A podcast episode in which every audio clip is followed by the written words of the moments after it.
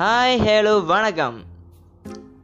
எப்படி நம்ம ஊரில் டுவெல்த்து முடித்த பையன் இன்ஜினியரிங் படித்து தான் ஆகணுமோ அதே மாதிரி தாங்க மனுஷனாக பிறந்தா லவ் பண்ணி தாங்க ஆகணும். ரெண்டும் ஒன்றுக்கு ஒன்று சளைச்சதே இல்லை. நம்ம உருப்பிடக்கூடாதுன்னு நமக்கு நாமளே வச்சுக்கிற சூனியம் தான் இது. நம்ம பசங்க இந்த சினிமாலாம் பார்த்து ரொம்பவே கெட்டு போயிருப்பாங்க.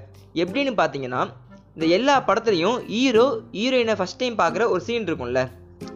ஹீரோயின் என்ட்ரி அதில் அவங்க சும்மாலாம் வர மாட்டாங்க வர்றப்போ சில்லுன்னு காற்று பார்க்கில் பபுள் சீட் விளையாடுற குழந்த ஐஸ் விற்கிற அண்ணா பூ கட்டுற அக்கான்னு ஒரு கேங்காக கூட்டு வந்து ஒரு பத்து நிமிஷத்துக்கு அடிக்கிற மெது காற்றுல ஸ்லோ மோஷனில் அந்த அக்கா போட்ட பூவெல்லாம் மிதிச்சிட்டு அந்த பாப்பா விடுற பபுள்ஸ் எல்லாம் உடச்சிட்டு செம்ம லவ் ஃபீல் வருவாங்கல்ல? நம்ம ஹீரோக்கு ஒரே ஒரு வேலை தான். ஐஸ் பெல் சத்தம் கேட்டு திரும்பி பார்த்தா ஹீரோயின் இருப்பாங்க. அவருக்கு மேலே பல்ப் எரியும். அவ்வளோதான் லவ் வந்துருச்சு.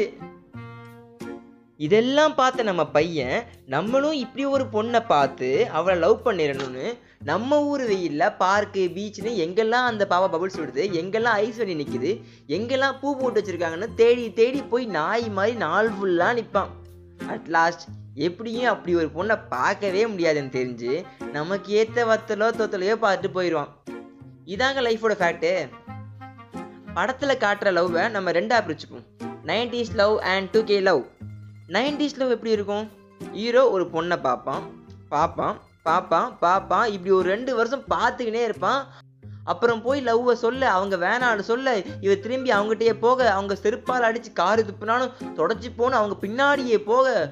ஒரு கட்டத்தில் உன்னை போல ஒருத்தரை நான் பார்த்ததே இல்லை அப்படின்னு அவங்களுக்குள்ள வந்துடும் இதையும் நம்ம பசங்க அப்ளை பண்ணுவாங்க.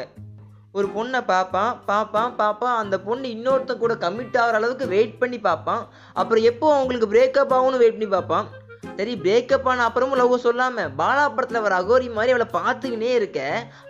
அந்த பொண்ணு அதை பார்த்து யாரா இவன் சைக்கோவோன்னு போலீஸ்ட்ட போட்டு விட.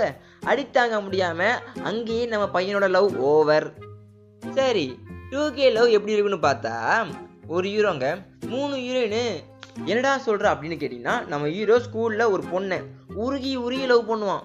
அந்த பொண்ணு நல்லா ரெஸ்பாண்ட் பண்ணுற மாதிரி பண்ணிட்டு எனக்கு படிப்பு தான் முக்கியம் நான் டாக்டர் ஆகணும்னு சொல்லிட்டு டடா காமிச்சிட்டு போயிடும் இதால் ஒரு ரெண்டு மாதம் ஃபீல் பண்ணிட்டு காலேஜ் போய் இன்னொரு பொண்ணை அதை விட உண்மையாக லவ் பண்ணுவான்.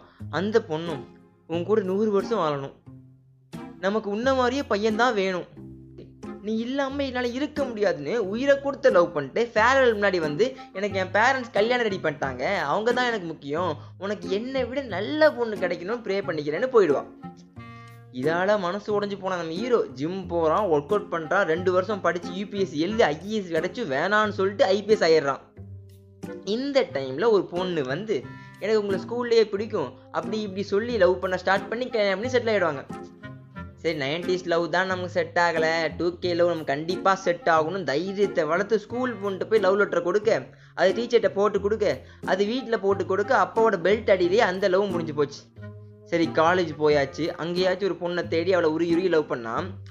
எனக்கு உன்னை விட என் பாய் பெஸ்டிஸ் தானே எனக்கு முக்கியம்னு சொல்லிட்டு போயிடுவா அப்புறம் கஷ்டப்பட்டு நாய் மாதிரி அடைஞ்சு ஒரு வேலையை பிடிப்போம்.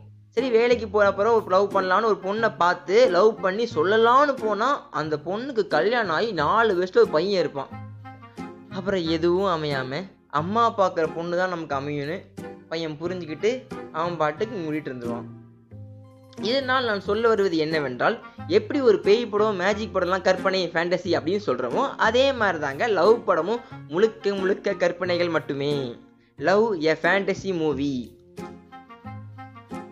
எப்போவுமே ஒரு சின்ன சிரிப்போட ஒரு பெரிய ஹாப்பினஸோட இருப்போம். பாய்